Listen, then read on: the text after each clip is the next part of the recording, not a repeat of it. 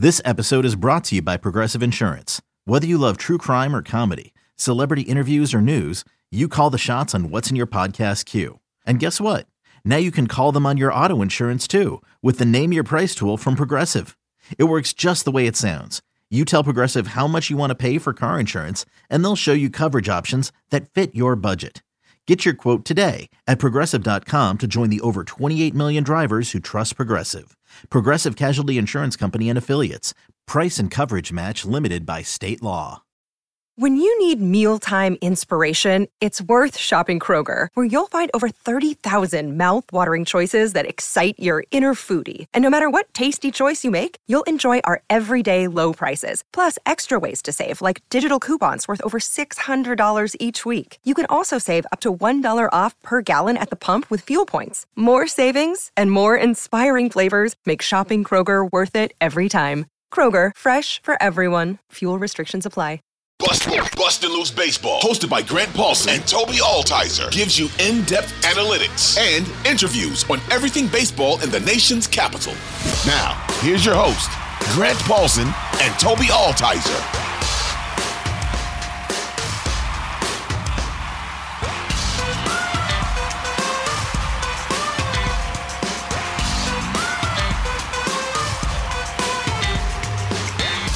The thoughts of Kyle Glaser of Baseball America wanted to get our buddy's take who did the top 30 in the Cubs organization and knows a lot about these prospects. But as someone who's covered the minor leagues for a long time, what I have found in, in my many years of trying to learn about prospects, the actual best way to do that is to talk about the players with the broadcasters that see them every day and the folks that are the boots on the ground, you know, around these players. And Mick Gillispie uh, calls games in the Cubs organization at the double A level with Tennessee Smokies I wanted to get his thoughts on one of the two players in this deal. And frankly, the guy that I'm more intrigued by because of the big strikeout totals, and that's the lefty DJ Herz. And Mick joins us on Bustin' Loose Baseball right now. So, Mick, thank you for a few minutes. Appreciate you. Uh, let's just start with uh, your thoughts on the Cubs trading Herz in this Jeimer Candelario deal. Yeah, look, uh, you know, Jeimer played for the Smokies as well, so I'm very familiar with him.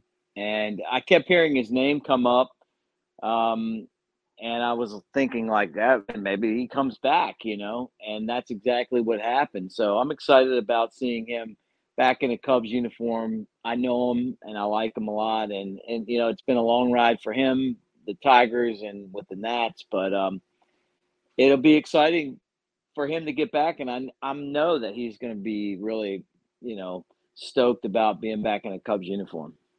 All right, so tell us about this lefty, DJ Herz. You've seen him start 14 games. What do you know? Look, this guy can pitch. I mean, I think this is a really good trade for the Nats because, um, you know, the guy's 22 years old. Um, he's got really good stuff. Um, fastball, changeup's his best pitch, and um, the biggest issue for him has just been consistent with throwing the strikes. But uh, I think that the guy's got potential to be a very good pitcher. And, um, uh, you know, I was kind of surprised that the honestly that the Cubs traded him, but you know what? He's he's um, you know, the the the kind of prospect that if I was the Nationals that I would want. His numbers are pretty nasty in terms of missing bats. 59 innings, 80 strikeouts, 47 hits, 216 average against. You mentioned the lack of strikes, which is why it, it, would stand to reason. I think people think he'll be maybe more of a, a wipeout reliever than a starter. But have you seen any growth in that way? It does seem like the walk totals are at least better this year than they had been in Double A in the second half of last year. Look, I, I don't I'm not giving up on him as a starter yet. Like I think he he could be a, a starter. I, I really do. And um I I haven't been really blown away by the Cubs' ability to develop starting pitching. So, you know, maybe he now that he's with the Nats, um, you know, they may be better at being able to um, you know, to to do that because the Cubs are, are are are very conservative when it comes to the amount of pitches that the guys allowed to throw. And, you know, you just don't see a lot of, of their starting pitchers in double A throwing more than 75 pitches or five innings. And, you know, the problem is is that that's you know, I mean you get to the big leagues and you're going to have to work through the lineup three times and you're going to have to throw pitches, you know. So maybe not every organization's like that. Um, Herz is a really strong guy. He's a very athletic guy. Um, you know, was a great football player in high school, not not just a great baseball player, and um, he could be. I, I want. I don't even want to say a diamond in the rough because I think he's a really good player. Like I, we were waiting on him basically just to cut down the walk totals. If the guy can get the walk totals under control, throw more first pitch strikes, I think that he's going to be um, a really good pitcher. Like, is is he a number one or a two in the rotation? No, but he could be a number, a really solid number four, number five. And um, you know, if I was the Nationals, I'd be pretty excited about this trade. I've seen him pitch once, but I've mostly just seen video of him to, to be completely candid. And I look at the delivery, Mick and Mick Gillispie, who's the voice uh, of uh, the ball club where the newest national DJ Herz is coming from the Tennessee Smokies. What a unique, funky delivery that is. I mean, it's got to be super deceptive. Well, look, there was a guy that Baltimore had from the right side that the Cubs got, Jake Arrieta, that kind of had, you know, like a cross body delivery and and Herz is very similar and but from the left side, you know, like where it's you know, a delivery that uh you know, where he's kind of coming across his body. He he disguises the ball well. And um that's always been one of the things about him that I really liked. He, the, the Cubs have another prospect named Jordan Wicks, another left-hander and those two are really similar as far as being able to uh, you know kind of hide the ball and, and with pitches. The problem is for Wicks, it's just been being consistent with the throwing the strikes.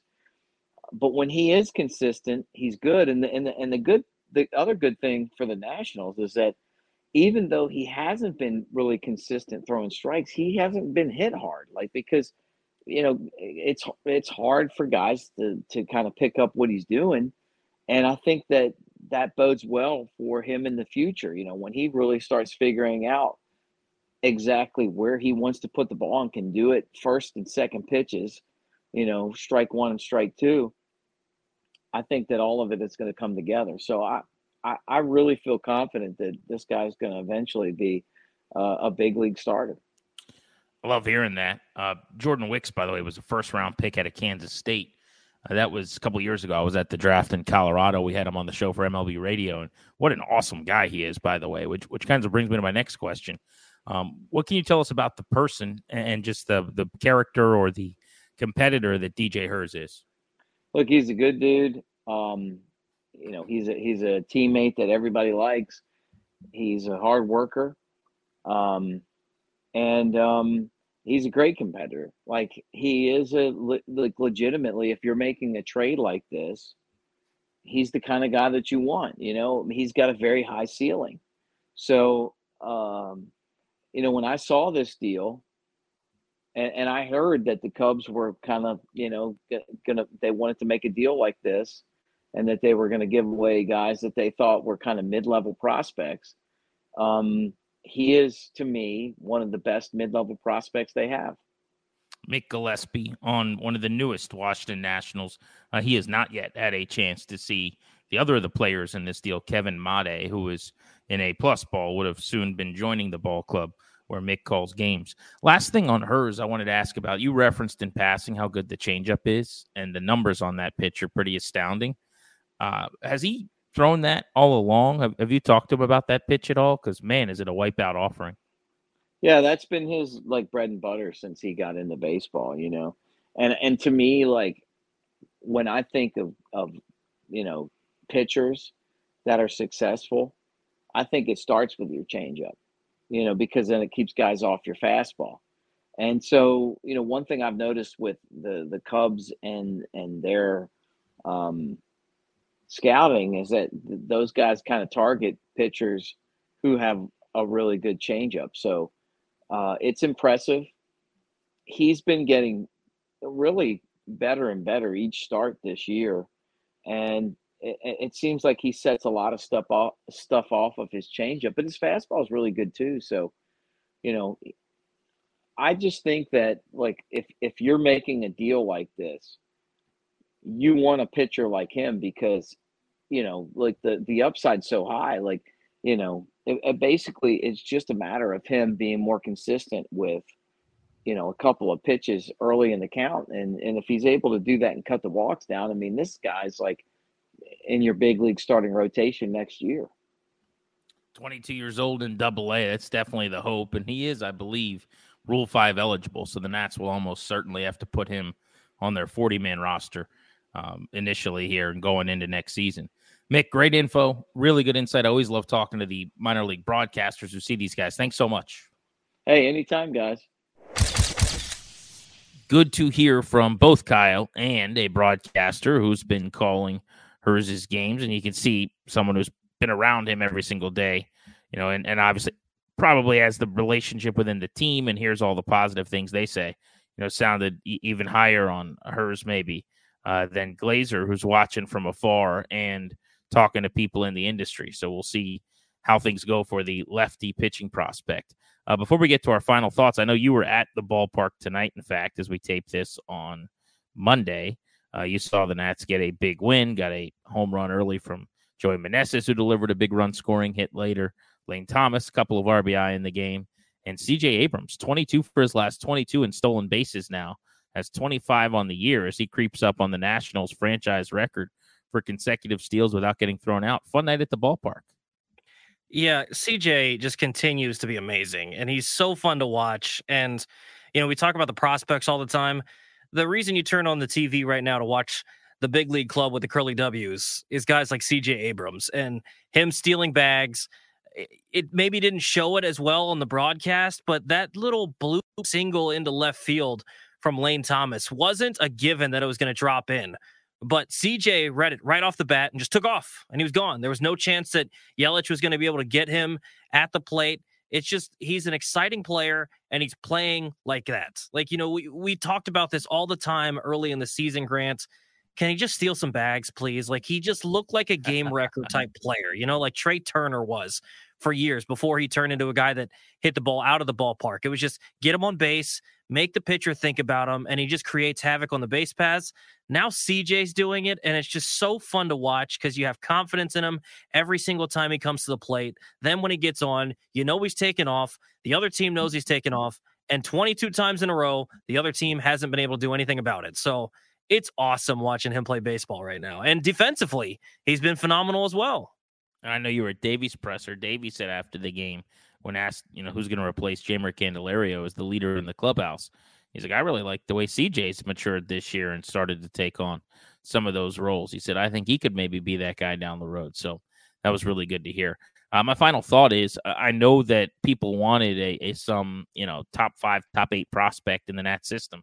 Now coming back here, and that would have been great, but it, it, I just didn't think that that was realistic. My hope was, I think maybe if they would have gone for one player, they would have done a little better than the two that they brought back. But I think, you know, quantity over quality, as we've talked about a lot on this pod and these trades, makes a lot of sense. Um, and ultimately, I, I, think does boost your system quicker. So uh, I get what they did. Uh, I thought, uh, you know, this was, I look at this more from a 10,000 foot view in a helicopter. And, and that means you signed Candelario for one year and five mil. He's exceeded everybody's expectations. I don't think any Nationals fan anticipated him having the year he's had and now you flipped him for two pieces that you hope can develop into something meaningful for you. It's a win, and uh, it's a good night for the Nats. Yeah, one hundred percent. I mean, like I said, you can't take prospects from other teams. You can't just sign them in free mm. agency like you can in you know football and stuff like that when people come available. Those guys, the only way you can get them is through trade, really, or maybe in the Rule Five draft. But other than trades, that's the way you're going to get them. And so you basically got two prospects for you know half a season of Candelario, and you got to enjoy Candelario for the first half of the season. So I think it's a good play for the Nationals, and you know with the prospects you're getting back, you're not getting any surefire prospects back if there is such a thing. So you might as well take two dart throws. Maybe you're not getting the number 10 overall prospect from the Cubs, but you're getting their 14th and 16th. Two dart throws, hopefully one hits. Shout out to Tobi, who is at the ballpark. And now, as we approach midnight on Monday night is still at our uh, Half Street Studios. Hasn't gone home yet uh, for making the emergency pod possible. I'm of course whispering here from my dining room with a sleeping wife and new baby upstairs. And producer Darius is now going to throw this thing together so that you guys have it when you wake up and uh, look for your Nats breakdowns on the deal on Tuesday. So we'll be back if something goes down at the deadline with a uh, another emergency pod if need be. Uh, maybe even just throw something out there quick tomorrow night uh, if anything happens one way or the other, uh, so that you've got an update. But until then, enjoy Nats baseball and thanks for checking us out. Spread the word on Bustin' Loose Baseball. We appreciate everybody listening.